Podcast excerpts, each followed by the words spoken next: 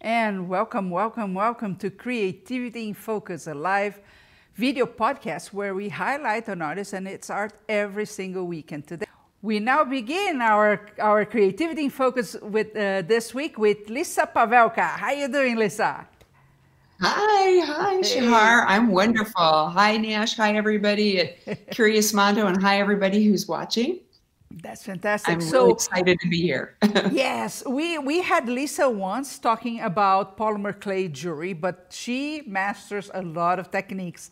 And today we are going to be focusing more on resin jewelry.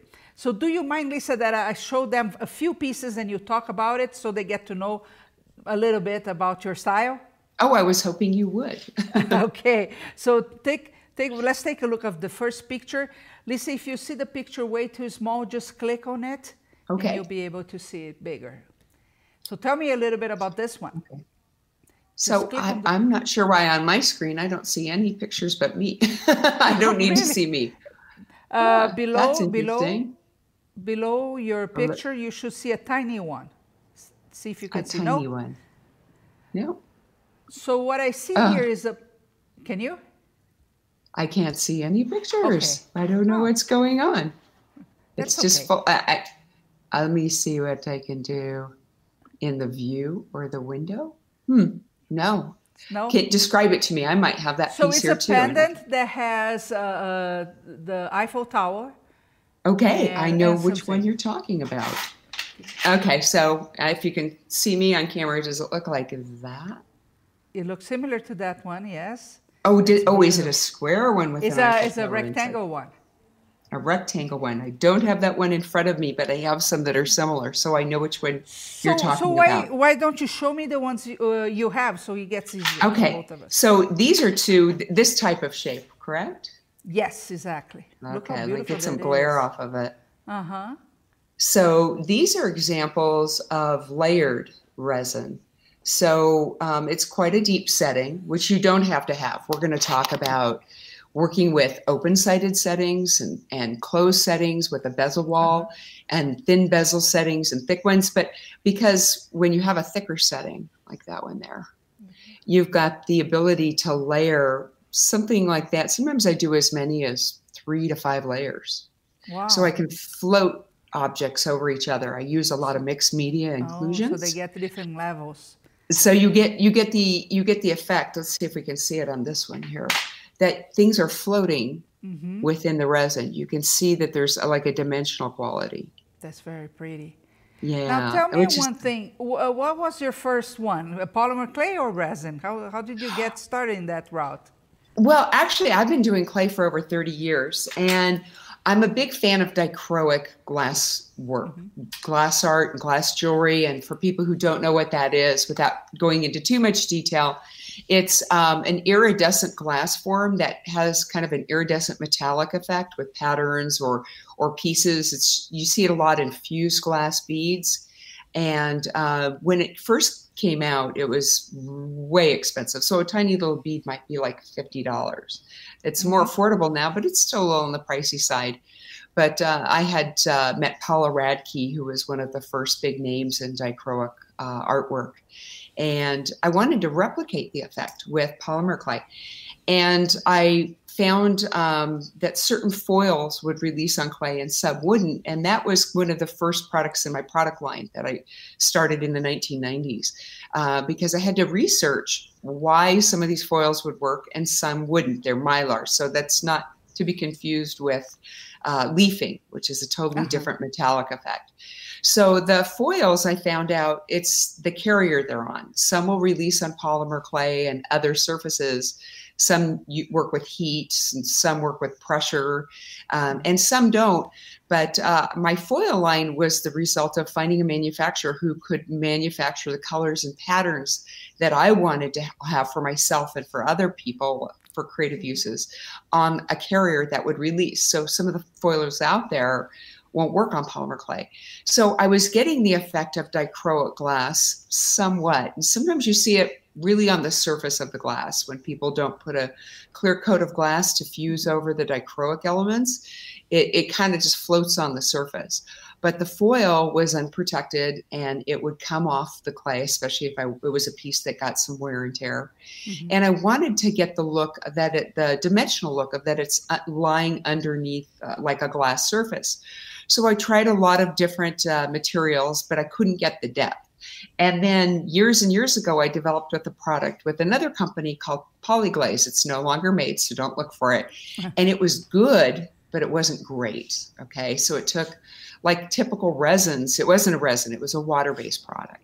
So it needed additional sealing and it would fog up or get gunky over time if, if it wasn't sealed properly. It took a long time to dry, about 24 to 48 hours, which is mm-hmm. like a lot of resins.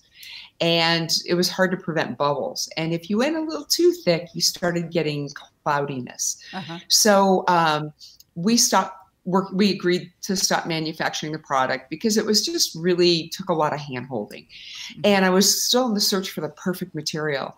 And I started researching resins and different types of resins and how they worked. And um, long story short, I worked with a chemist that came up with a resin that cures with UV technology. So UV technology is different than what people think of when they when they think of standard resins. So this resin, I told them everything I wanted a resin that I wanted to have with my name on it to do, and everything I didn't want it to do. And they could do about 95% of my wish list. So I wanted a resin that wasn't toxic, number one. Now, mm-hmm. uh, some people could still maybe have a sensitivity to it, or, you know, they might need to wear gloves, but I've never really heard of that happening. I introduced it in 2005. Um, I started working with the beta samples in 2002, 2003. And in 2004, I sent it to over 60 designers and artists around the world to beta test for me and get their feedback. But it had to be non toxic for handling. So, okay, it's not a dessert topping. uh, I, I wanted it to not need to mix it. I didn't want to have to measure and mix it. Mm-hmm. Um, and I didn't want it to take 24 to 48 hours to dry. I wanted to have, be able to work with a product that I could work with it for hours or even days, but it wouldn't set until I was ready to have it set. And the coolest part is it sets in about five to 10 minutes. Yeah, that's awesome. And it's, it's, it, and it's, it's water based before it sets. So you can mm-hmm. clean it up with a baby wipe or soap and water. That's and and you can use your you know on tools and clean your tools off. Um, but then once it's set, it's waterproof. I have rings that I wear and I wash my hands all the time with them on, and it doesn't affect the resin at all. And it's mm-hmm. very durable and strong. But you can carve into it, you can drill it, you can frost That's it. Amazing. If you frost it, you don't like it, you can bring it back to crystal clear. Those are the kind of things we're going to show on the resin, the three day resin course. Yeah, I know. And and you know what I like about this resin is not only it, does give you instant gratification, yeah. but when you're trying to create uh, something that the process has several steps, you don't want mm. to be waiting 24 hours for it to dry, right? No, no, no. And I'm all about I like instant gratification. Fact, I like the fact that it doesn't have a strong smell as well, because yeah, some actually, resins are very complicated Right. Actually, there's really no discernible odor. I mean, you get mm-hmm. your bottle, your nose down in the bottle. You have to pop the little applicator tip, but okay. there's just really no odor. So, I, and, sorry. Oh, excuse me. Go I ahead. want to ask you something about uh, resin as it's seen by the market because this is what I heard, and you tell me if I'm wrong or not. I love resin. Okay. And I think mm-hmm. you can create amazing things, and I've seen yours. But I know that there are some uh, jewelry makers that they, if you say the word resin, they don't want to do anything about it. They don't think it's jewelry if it has resin. What's your take on that? Uh, you mean about as, as far as how difficult it is to do? No, I think they don't like the idea of combining uh, semi or precious metals with resin. Ah, they don't well, think it's I, fancy I have to tell you, um, I, I I go to glass shows. I teach at glass shows, mm-hmm. um, and I teach different mediums, not just polymer clay. I teach metal yeah. arts and different things. Um, but uh, when I first came up with my technique for faux dichroic, I was this was in the 90s. I was at a, a, a, trade show in Chicago, and coincidentally, in the other part of the conference center, the convention center, they had a glass art trade show, and I had made some beads that I thought kind of looked like dichroic glass, but I didn't think they were going to fool anybody. And uh-huh. this predated my resin. I was using a different sealant that I could give a little light polish to, and it protected the foil. Mm-hmm. But when I went to this is when dichroic glass was kind of in its infancy for artwork. And there weren't really a lot of patterns people could do. They could cut the dichroic glass sheets and arrange it, but like curves were not an easy thing to do. And I had a bunch of swirls and polka dots in my my beads, and I had them on my bead my badge holder. And a mm-hmm. girlfriend and I went to, on my lunch break, and we went to the glass show, and people kept stopping me and asking me about how did I do? Where did I get my dichroic beads first? And then when I said I made them, they asked how did I do them because the patterns were not something people could do back then. Now they have uh, pre-cut dichroic and they have um, they have decals you can use to get different patterns. But the thing is, glass. Even as much as I love working with glass, it's very expensive. Mm-hmm. It's a mm-hmm. it's a lot of investment in tools and materials, and it's very time consuming. And the learning curves a lot steeper than it is yes. with resin. Mm-hmm. But I was what what shocked me the most is that I was fooling glass experts back in the 90s, and even now at the glass shows. Um, most people don't seem to have a problem with it. Um, I think what it is is when when you encounter somebody in the art world that kind of poo poos whatever you're doing. Uh, yes. That that's something we hear in polymer clay a lot. People are like, "I'm going to use my smarmy voice." That's just plastic. Well, yeah. yeah, but look at all the cool things I can do with it. Yeah. And a lot of times I hear that from people who are working with ceramics. Mm. And usually my response to that is, well, you're just working with dirt. What's your point? and then if they still are being kind of, you know, persnickety about it, I remind them that it's not a medium that makes something art. It's what you do with the medium that makes uh-huh. it art. So it, it's the skill set and the technique. So, I mean, there's polymer clay in the Smithsonian and fine museums around the world. Mm-hmm. And there's good polymer clay and there's poorly executed polymer clay. And sometimes the only difference is people just don't have a lot of practice under their belt. You know, it can be fine art and it can be a children's craft. So the same thing with resin. Usually, if people are really negative about it, um, it's it's usually because it's kind of professional jealousy. I think because number one, I can kind of duplicate some of the things they're doing with glass a lot easier and faster, and it's usually less expensive. Mm-hmm. And that's not to say there isn't a place for glass. So if I'm pricing my work, it's it, it might be priced a little less than a glass piece would because mm-hmm. it isn't glass. But I still have to take into consideration the, the skill set and the labor. And usually with with the mediums I work in, it's more the labor and the the, the technique that that, that that justifies the pricing, not so uh-huh. much the materials. I totally agree with you. And I think people also like to put themselves in boxes, right? Uh, I think they, they think it's part of preservation. I have a friend that he went to put a piece on a show of fine art and he did an amazing portrait that is woodburn. It was yes. not accepted because it was not considered fine art. And, and, you say, well, really, is it the, the skill set that he put into that and the final mm. result of the portrait that counts? Or if it's wood or oil on canvas. So it, it's complicated when we try to box every single thing. Oh, it is. And for me, I mean, if, if people haven't done it already, if you Google after the interview, please stay with us. but after the interview, if you Google toothpick art, you're probably going to see some, you know, iffy stuff, but you're going to see some amazing things done with toothpicks and crayons. People do the most amazing fine art portraiture and landscapes with crayons. Mm-hmm. But usually when I, I, I, run into people who try to kind of knock me down because I'm working with plastic or resin and I tell them it's the medium that makes it art, sometimes they still find a way to be kind of nasty about it. And then my response is, you know, um, children and the, well usually the, the, the last nasty comments i've heard i've only heard them a couple times is that kids play with polymer clay and I'm like, oh, well, yeah. kids also work with charcoals and pastels and watercolors. And mm. so does that now mean that Monet's work and Degas' work doesn't have any value? There's sketches and things because kids work with that medium in school. When I when I taught uh, uh, art to children K through eight for a while, I had them use fine art mediums. Does that now devalue it because you don't think children can create fine art? Mm-hmm. So that usually that usually ends the conversation because they can't really argue with that. Yeah. And I, I, did have an encounter with a woman who owned a bead store in, in where I live.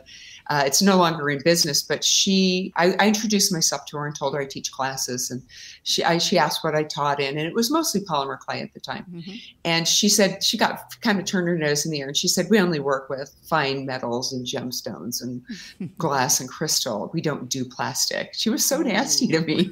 and I was like, I thanked her and I went on my way. And I usually didn't go there very often, but they were close to my house, so I had an emergency project uh-huh. I had to get done like like go. right away. So I went there to get the components because they were the closest. And some women were looking at a necklace I had was wearing. It wasn't this one, uh, uh-huh. but they were commenting on it, and uh, it, it, involved some crystal and polymer clay. And they were all asking me about it. Where could they buy them? Or I told them I could teach them how to make them, or or they could buy them from me. And I, I saw the owner's ears kind of perk up. She she had heard it, and she made her way over to me after I had finished uh, talking with the, these ladies, and she said, "So." She looked at my necklace. She goes, "What is that made of?" And I know she had heard the women and I talking, mm-hmm. and I told her polymer clay, and she said, "Polymer clay." that doesn't look like polymer clay. Uh-huh. And they go, well, there's polymer clay and then there's polymer clay. It's just, you know, you have a little, build a little skill and you might not even know what you're looking at. And she, that, at that point, she asked me for my card and if I taught. see, see she didn't remember the conversation a few years before. She didn't remember me. see, yeah, of course. Hey, show us a uh, few more pieces that you made. Okay. So one that I'm probably going to be wearing when we have it, I'm going to show you this Ramalama Ding Dong piece, and I'm going to tell you something very cool about it. So these are all gorgeous. free floating pieces. Oh, wow. I have it pinned down to my my piece here. But one of the cool things about this, well, they're they're probably a little hard to see, so I'm going to pick up something a little bit bigger. Is this was done with scrap material? Mm. I, I used scrap foils, or sometimes when I'm doing dichroic effect, I have leftover pieces with the foil already on the clay. But the coolest thing about it is a lot of people think you need to have a bezel wall to hold resin in. So this little guy here, uh-huh. a little bear, I'm trying to angle it so it's not so glary. But uh, let's see how thin he is. You could see there's no, there's nothing holding the resin in. Wow. Okay. Okay. So, but there's there's tricks to that. There's tricks uh-huh. to how to keep the resin from overflowing, but also to get it to the edges. And that is just one of the many, many, many tips and tricks we are going to demonstrate. And this uh, piece uh, would last a long time with, without having a, a, backing, a metal backing or something. Oh, absolutely. This piece is this piece is about 15 years old. I think you have a picture wow. of that. Uh-huh. That piece is about 15 years old, and you can look; it's just crystal clear. Do, do we have a picture of that that we could show? The same one? I think I'll hold it up against my shirt if you don't have it. It's so beautiful. It's little... So you could do some. We're going to talk about fun embellishments with the resin before, but even after you cure it, it's not oh, done until really? you decide it's done. Uh huh. That's fantastic. And with other resins, a piece like that, like these little collages. Mm-hmm. Um, I'm going to tell you a really fun story. Um, I was teaching in Canada, and they uh-huh. had a trade show. It was a a creative uh, show. And there was a woman who had a booth, had these beautiful, beautiful resin collages, and they were all set in bezels, uh, different ones than mine. But uh, and and I knew what she had done, and her style was different than mine. They didn't mm-hmm. look exactly like what I do, but she was doing something similar to the resin collages that I make. Mm-hmm. And I, sometimes people use my resin. We have people who bought, you know, who use it in massive quantities, and artists who make their living from it. And I just wanted to ask her what resin she used so I could thank her if it was mine. And so she she got kind of defensive. She thought I was trying to pick her brain to steal her concept. Uh-huh. She she got she got very defensive and she says a two part resin. You know, she didn't want to tell me the brand. Uh-huh. But the minute she told me two part resin, and I could see she was working in many many layers, I knew that it took her several days to make a piece, wow. not because it was difficult, but because she had to let each layer of resin dry mm-hmm. in between settings. And I looked at her and I said, What if I told you you could do the same kind of work in about 20, 30 minutes without having to wait days in between layers? And she got very interested, and I brought her a sample of my resin, and now she this is the resin she used. Her oh, productivity level went up uh, considerably. Especially if you do shows, that's something to consider, right? Because yeah. on mm-hmm. a traditional resin, you're going to be waiting 24 hours to dry. Uh, right. So that impacts your productivity. If you're making pieces to sell in bazaars, you need mm-hmm. a certain amount of pieces to take, right? And this right. this one takes that part out of the picture. You can produce well, more. Yeah, another problem that comes into play is when you're resin setting, especially if you're in a home and you have pets or your housekeeping is at your number one priority. while you're resin setting, it might be exposed to air and you can get, I call them surprise inclusions. inclusions you don't want there. So the first rule of resin, I'm going to share it even before the class. You're supposed to pick your inclusions. They're not supposed to pick you. Yes. I'll, I'll probably repeat myself during the class for the people who aren't watching today. But but here's the thing: um, you can put you know a container or a bowl over over it while it's curing, but that can inhibit the flow of oxygen around it, and that can increase your curing time. Hmm. So you know there's ways to prevent getting those surprise inclusions, but it may take longer to do your project. Um, some of the things I'm going to share too, which is really important, I would love to say it's the only resin you would ever want to use. And for a lot of people, it is. And there are other resins on the market, and they're they're good resins, but some of them have drawbacks like toxicity and odor and mixing. But there are some things you can do with other resins that you can't do with mine and there's things you can do with mine that you can't do with other resins so i'm not here to bash any other product but we we're going to talk about that because i want people to know you know definitely the pros and there's way more pros than cons but you should know the cons too because you might decide this is something where i need to use a different resin and some people i know even use two different resins they have to be cured before one is added to the other mm. but but there's cases where people like to do that as well okay now you mentioned that in, in this case of the first pieces that you saw or that you made, uh, the resin will cure when you decide.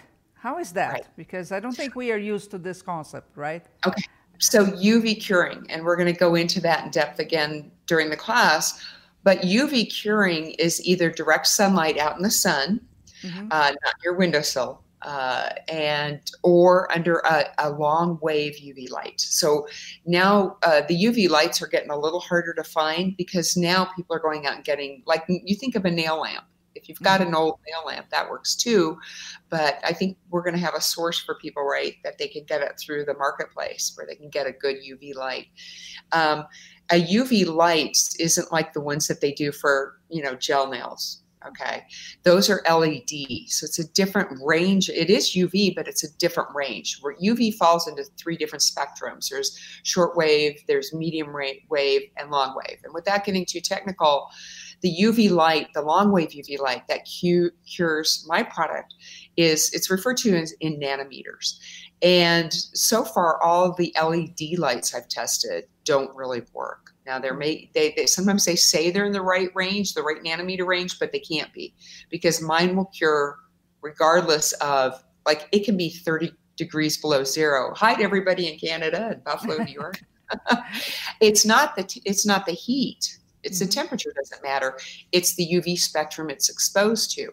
So it can take longer to cure um, in the winter than the summer because the UV intensity is less and the angle of the sun is not as, as strong as it is in the summer. So there, there can be fluctuations in curing time, and we'll talk about that. We'll go in, take a deep dive into everything they need to know okay. and things they didn't even know they needed to know.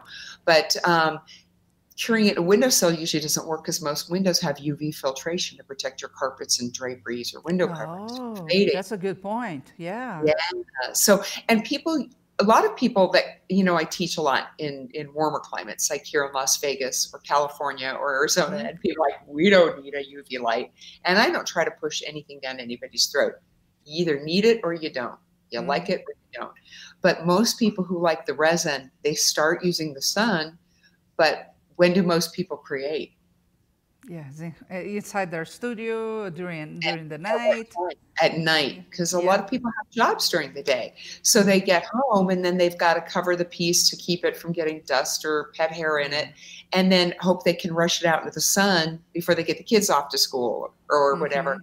But uh, even when you, if you have access to sunlight 360 days a year like I do, sometimes there's the occasional rainy and cloudy day, even where I live but even more important, there's the occasional windy day, and that brings us back to unwanted inclusions. Yes. so I oh, the mosquito. Ooh. I wanted that in my ring. now, Lisa, I have a few comments and questions here. Don Foltz is saying hi from Winnipeg, Canada. Uh, Helen, hi from Florida. Sandy, your pieces are so gorgeous. Where do you glean the most inspiration from? Oh my gosh, that, I get, I love that question. I get a lot. My, I feel like um, you know how they talk about with cell phones and technology that we're uh-huh. bombarded with um, stimuli. I kind of feel like I'm constantly bombarded by creative stimuli. Um, I color. I, I, I, look at colors and arrangements of colors, uh, patterns, um, nature, artists that have come before me, even the things that I, I create that I, I will say are my original pieces, nothing comes from nothing. Yeah. We're all inspired by something. So I ownership isn't super important to me. That's why I'm happy to teach and share what I do. Um, but it, my inspiration can vary from one day to the next. Sometimes I want to do something with a real natural effect, and other times it's more about the pattern. Mm-hmm. So that that fluctuates a lot for me but my inspiration is never ending and because i'm so overwhelmed and so bombarded by inspiration everywhere i'm always jotting notes and i'm texting myself all the time on my cell uh-huh. phone uh-huh. or drawing little sketches but i keep a notebook of inspirations because heaven forbid if i ever do run out of ideas i just have to open up that book and i've got more than a lifetime's worth of things to try that's fantastic. Uh, Suzanne Barr is saying hi from Switzerland. Ibrahim Beshara is saying, Hi all, what resin brand are you talking about? Okay, can I say it? Yes, you can. I don't have a bottle for me. It's Magic-Glos, and that's my product. It's Magic-Glos. It comes in two different sizes. It comes in a one ounce bottle, and we'll talk about that on the class. But a one ounce bottle, depending on how big your piece is, if you're working with a setting, how deep it is, but I could probably do about 15 or 20 pieces like that with one with ounce. the small one? Wow. Yeah, nice. with the metal one. And that's with layers. Uh-huh. And then you can dome you could dome it up high or inside of a setting you can just leave it so it's flat like a glass like lens. Or if you underfill something with a sidewall, you'll get a concave effect. It'll pull up the sides. So um, you can even on this piece, this is polymer clay with some foil scraps. I don't know if you can see. I'm going to turn so you uh-huh. see there's only one shiny spot. You can even just use it to accent things. It doesn't not just on polymer clay, but on metal clay and other things. I just use it as an accent. Okay. So I don't always okay. cover everything with it. Some things with a lot of ridges or height differentials, you might not be able to cover unless there's sidewalls to protect it. Um, sometimes I don't want to cover everything. Sometimes even in a setting, on my last layer, if I'm doing layered work, I want one of my inclusions, like a little charm or an element, to be coming up out of the resin so I get a dimensional effect. Okay, I'm sorry I have some noise here. I'm trying to get that out. But uh, you can go, oh, go ahead. Another no, go question. Ahead. Yes, I do. But you, you were going to say something. Go ahead. I was going to say, you can even go really, really thick. You can see there's nothing Ooh. holding this in. We're going to talk about how to do that too. And, but when the thicker you go, the more of a magnifying kind of quality you get. Mm-hmm. So there's no loss of clarity. I objects that I put in the resin that are maybe down a quarter of an inch below the surface, they look like they're right under the surface. Mm-hmm. Optically, they come up. In fact, a really funny story about the resin is sometimes I answer about a dozen emails a week on my resin because a lot of people don't follow the instructions or they don't have the benefit of a class. Uh-huh. But one of the one of the qu- things I get is people will write me in a panic and say they put crystals in the resin, and I'll bring some samples for when we're doing the class. Oh. But they they say that the resin melted their crystal, and it doesn't melt crystal. so it it's an optical illusion. Oh, okay. so remember I said it magnifies, it makes things look like they're right under the surface. So it's an uh-huh. optical illusion. So we're talking about, for instance, a, a Swarovski crystal, a flatback crystal. And tiny, teeny, tiny crystals, what happens is optically the light refracts through the resin and it almost makes it, it pulls it up. It pulls the, the, the look of the crystal up. So it looks like a tiny flat mirror. Okay. So if you put a pink uh, flatback crystal in there, you won't see the facets it's going to look like a shiny pink mirror inside of your resin, which is a cool effect if that's what you were trying to achieve. not and not as a surprise. Yeah, very now, good. Now large, large, large crystals actually still look like crystals under the resin. Mm-hmm. Um, but one of the things we'll, we'll teach people to do is how to embellish the resin from the surface. We'll talk about how to add crystals so that you mm-hmm. can see all the facets and the sparkle. Yes. So those beautiful. that's another tip and trick we'll demonstrate in the class. So you can see that's Phenomenal. dimensional. Uh huh. Uh-huh. Very cool. Joanne is asking, what is the favorite resin piece you've done and why? Oh my gosh. Um, I, well, that necklace is is probably I probably have some that are tied that necklace I really like because I, I think of it as a showstopper because whenever I wear it, mm-hmm. I get stopped a lot. Um, this piece, I made my own bezel out of polymer clay. I'm going to show you the bezel first. And we can even in the class, I think for you were asking me about fast track. Do I want to do a fast track? What a silly question. so for the people who get the class and we have the it's the club, right? Yeah, the Curious Club. Club gets the yeah. fast track.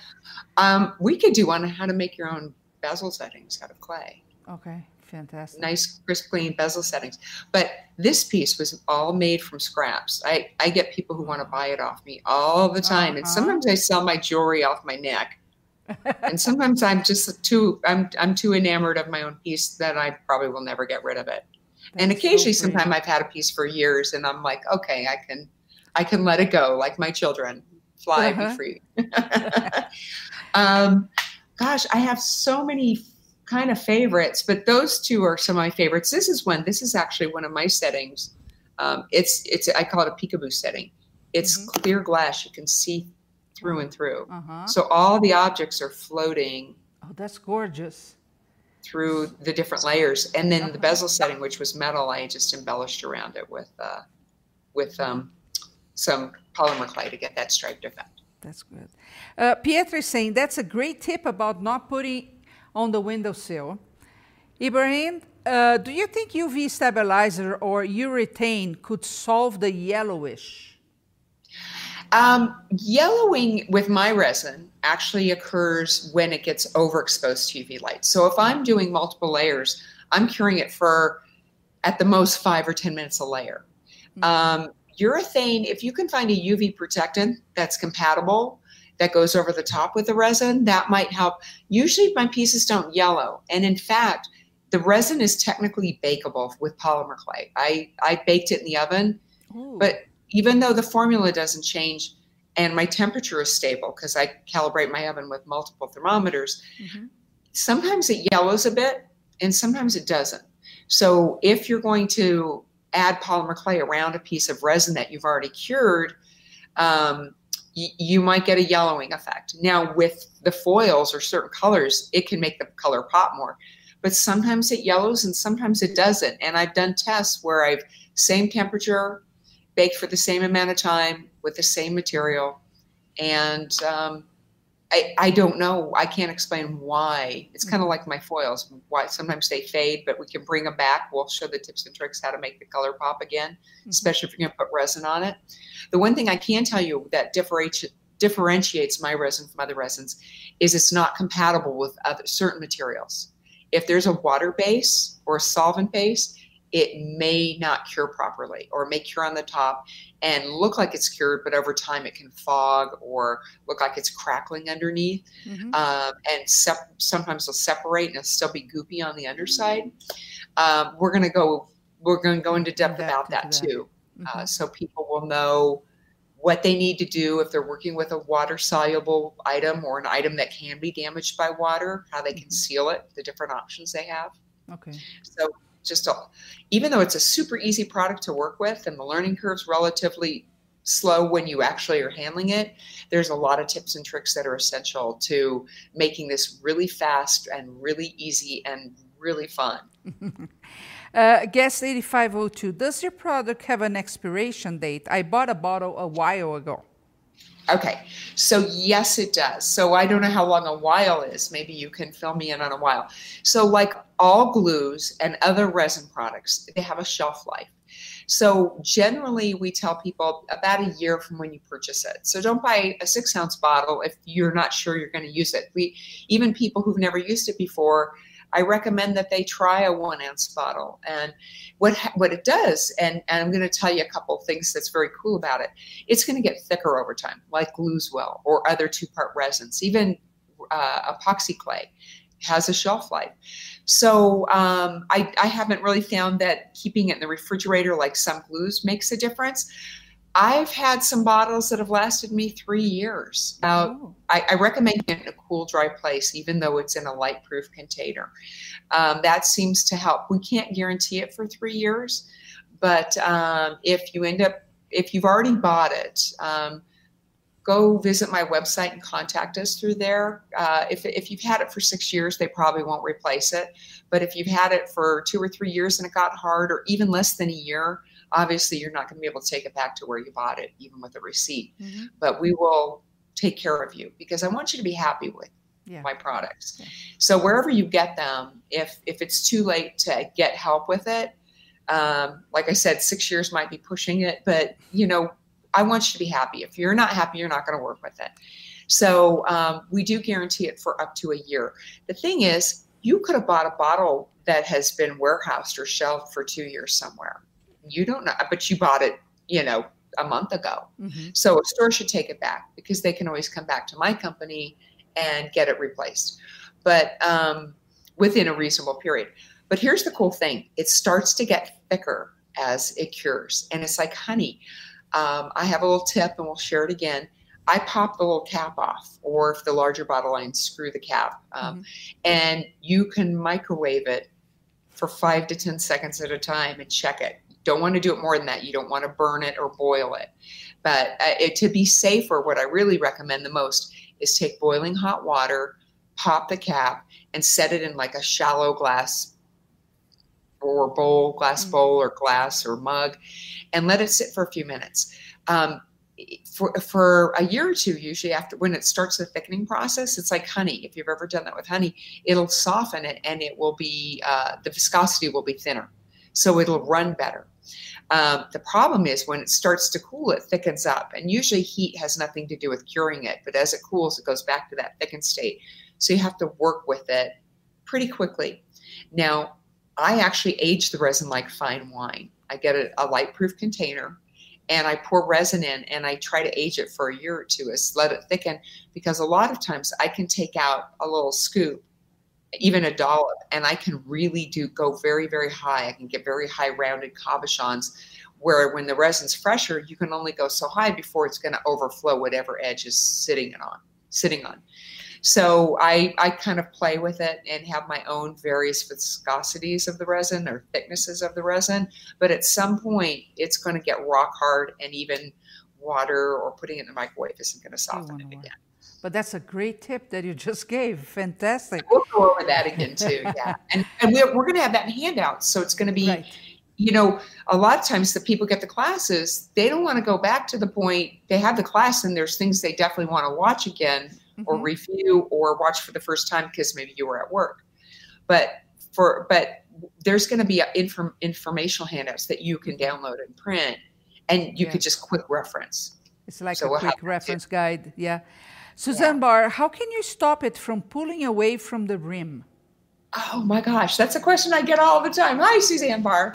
um, so what you'll get in the directions and, and, and the information about my product is if it's an open-sided piece like this little leaf here cute that is i can make about mm. 30 of those in an hour from start to finish wow. and i dangle little crystals from the bottom or put the crystals in the surface um, the bigger the piece the more layers it's going to take but you can't just pour on one layer unless there's a lot of surface texture or tooth because that's what's going to hold up on the edges what happens is even if you pour a bunch on, so much that it'll go to the edges, but it's not overflowing. And we're going to show you tricks, tricks about how to prevent overflowing or what to do if it does overflow.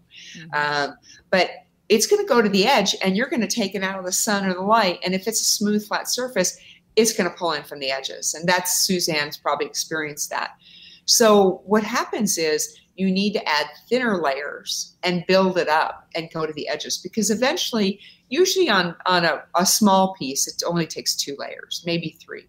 Um, on a bigger piece, it might take four or five layers. But what we do is, and I'm going to stress this constantly in the class, we always add the product from the center of wherever you want the resin to be, and we spread it out. And there's a lot of reasons why. I'm not going to go into all of them now, but I mm-hmm. will in the class. But we spread it out, and what it does, it's designed to dome. It wants to dome. That's where we get these lovely. Let me find a piece that's got a really nice cabochon finish on it here.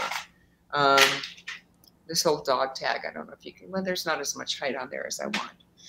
Um, this piece has a nice, nice level of cut. So you can see the oh, resin yes, on the surface. See, yes, uh-huh. sitting up really high. Um, sometimes rounded pieces. So here's a neat piece. I made this with a washer, like from a hardware store, and I only I, I could have carried it out to the edges, but I wanted to contain it within there. So I I could add another layer, but it would probably kind of force it over onto the metal.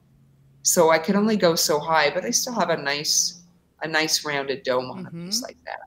Very cool. So what what happens is it's designed to dome. If you bring it up to a bezel wall and you bring it just right to the very top and no higher, it's going to cure like a flat lens. Mm-hmm. Uh, as I said, if I don't fill it all the way up, I get it near the wall, but not right at the edge. It's going to kind of pull up the sides because it's the opposite of the doming. It wants to it wants to form itself either on a dome or in a, a concave effect. Um, if it's underfilled along along an edge. So when when you add that second layer or even a third layer or more, what you're doing is you're adding it from the middle. It's going to self level. So you add enough to do what I call like term it flood uh, flood coating. So you're flooding the surface with a coat that will self level. So it's enough to kind of go over those edges but not over the end, the outside edge of whatever we're covering. So we'll show all the tips and tricks for how to do that, um, and you'll see it live in action, happening in real time, or to go back and, and watch it if you've purchased the class. But um, what happens is surface tension, like the pressure on the surface um, from our barometric pressure in the air, and gravity force it to fill in the gap. So I've had people, when I first started doing it, I used to try to go around that outside edge with a little bead of the resin. And what I ended up getting was this effect a little ridge followed by the cabochon effect. And I didn't want that. I wanted just a continuous smooth doming action. So I, get, I, I learned how to do that. I figured a lot of stuff. It took me a few years to figure out all these tips and tricks. And I'm still learning about the product. Yes. But um, but I, I think I've got most of the cool stuff you need to know down.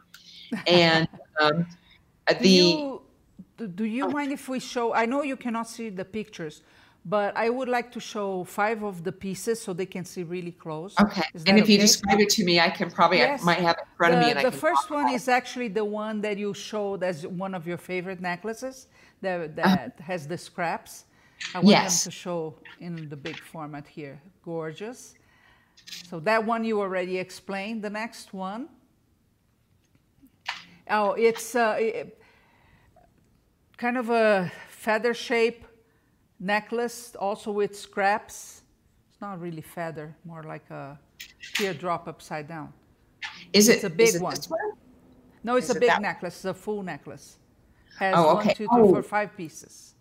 Okay. Oh goodness. Yeah, um, but they, they can see really big. They can see really I, big. I, you know, I've got like at the bottom of my window here. Yeah, so click on that. I've got like I, I've got a four screen and nothing happens, and a one screen, and then it says film. Okay, that's okay. And it's funny because I saw you when we started, but all that went away. That's okay. I don't know. I just want okay. them to to see the pieces. So this is a gorgeous one.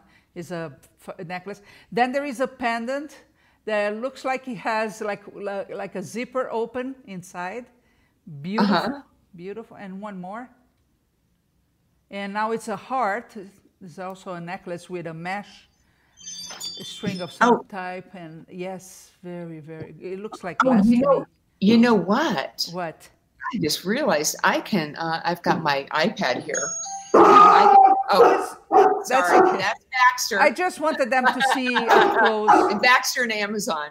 Yeah, um, I just wanted them to see from. Oh, I can actually look at the pictures because. No, oh. because now we took it away. Okay. Sure. So I have a question from Vanessa to you. Do you uh-huh. mostly sell your pieces or give them to friends and family? I sometimes have a hard time asking for money. Okay, so um, I used to be when I first started in my art career, well over 30 years ago. I was strictly a production artist, um, and then a couple years, and I started teaching classes out of my house, and it just kind of snowballed.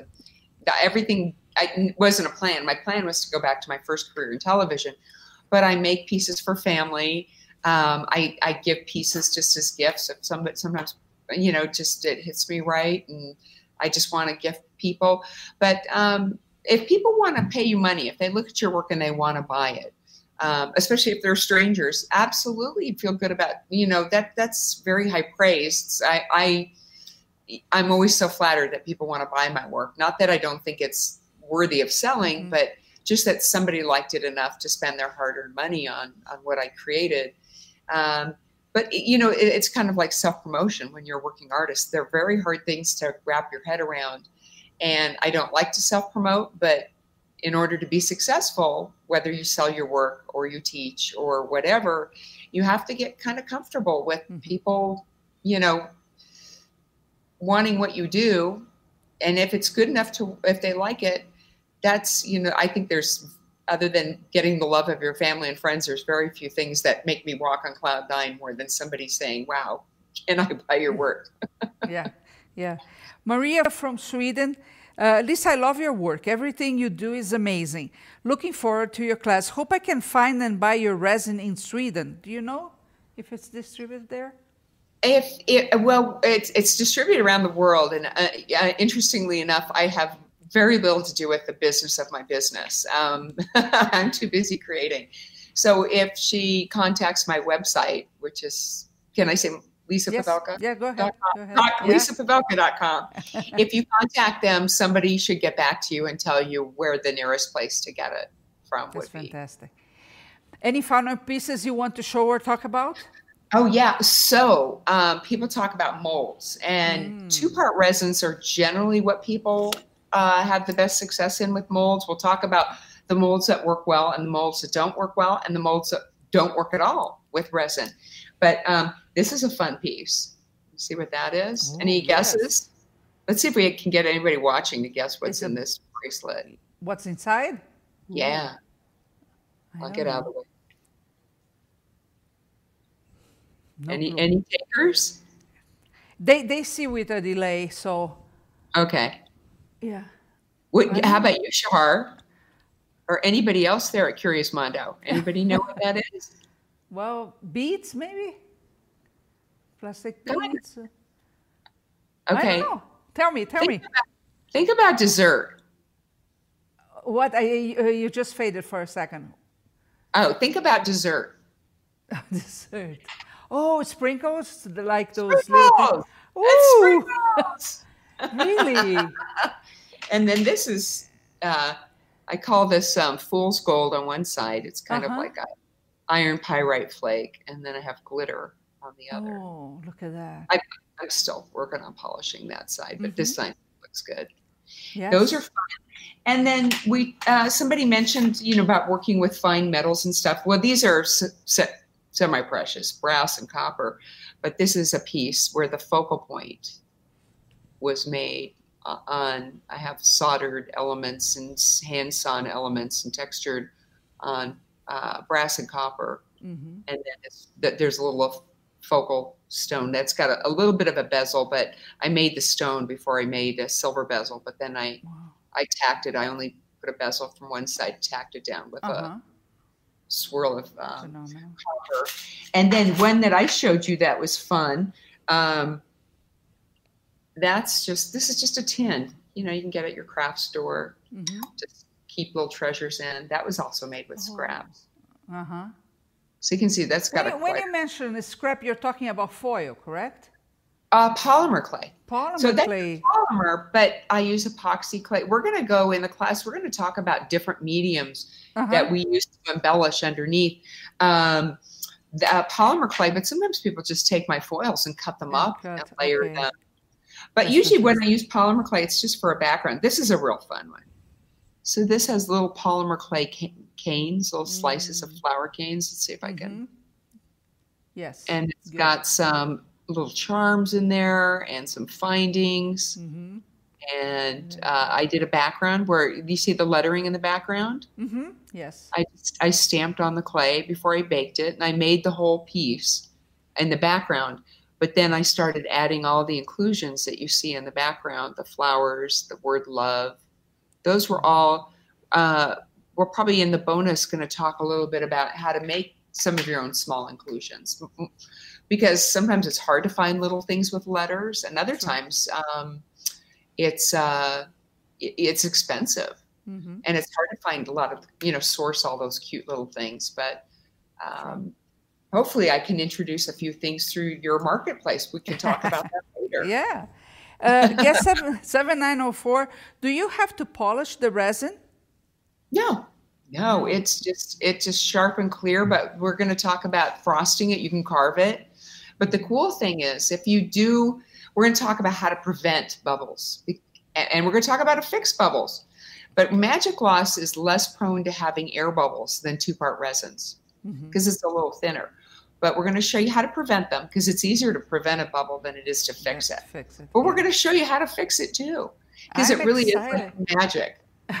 I'm excited to see the carving on resin. That sounds very interesting. Oh, and then one of the bonus classes, can I tell them what one of the bonus classes is going to be? Yeah, sure. I forgot to grab it. Oh, my bad.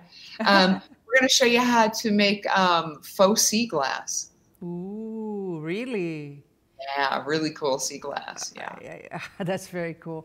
And she's talking about uh, the class. So she's coming to Curious Mondo in August for a class on resin jewelry.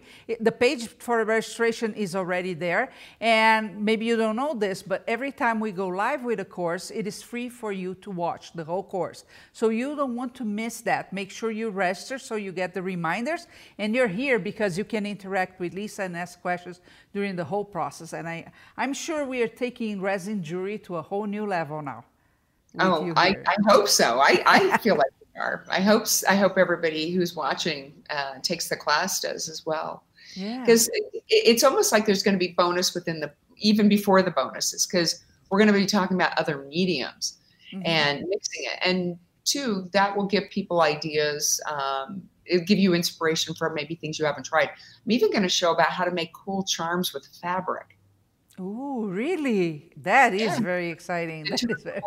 into a, like a durable pendant or a charm or nice, yeah. fantastic. Well, Lisa, thank you so much. Are there any final words that you would like to leave today? Um, my final words are well, thank you everybody who's watching. I know it's not the most convenient hour for, for a lot of people around the world. Um, I hope you'll join me and Shahar and the rest of the Curious Mondo crew. Um, I'm just uh, I'm honored to talk about it. If, if I seem excited, it's because I really am. I don't know how many thousands of pieces I've made with resin, um, and it's not all going to be about polymer clay. It's going to be about different things, like we just said, fabric and some other mm-hmm. things. But uh, it's I, I, never get tired of it. It to, every time I do it, I, I there's a little voice inside my head that says, "Boy, I can't believe you just made that." So I hope you you all join me and learn how you can get that mm-hmm. feeling about resin too. You know, I really think that your if your experience with resin jewelry is getting a mold, put a, a, dried flower and pouring resin, we are going to take you to a whole new journey here. You saw the sophistication of her pieces. So again, curiousmondo.com, you can register to watch the whole class for free. The whole course actually has nine classes. So we are going to cover a lot of stuff. So do so. Thank you so much, Lisa, for being here. I'm excited to have you in Salt Lake again. Really excited to see you. I am think, too. Yeah, gonna, it's fun, isn't it? I'm going to bring my mustache. I mean, my husband. That's good. I'm excited to meet him.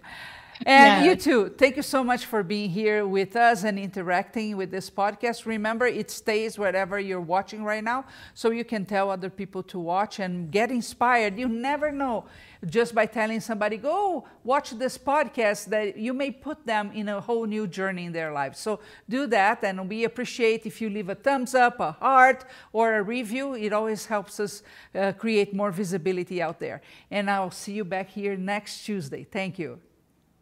Thank you.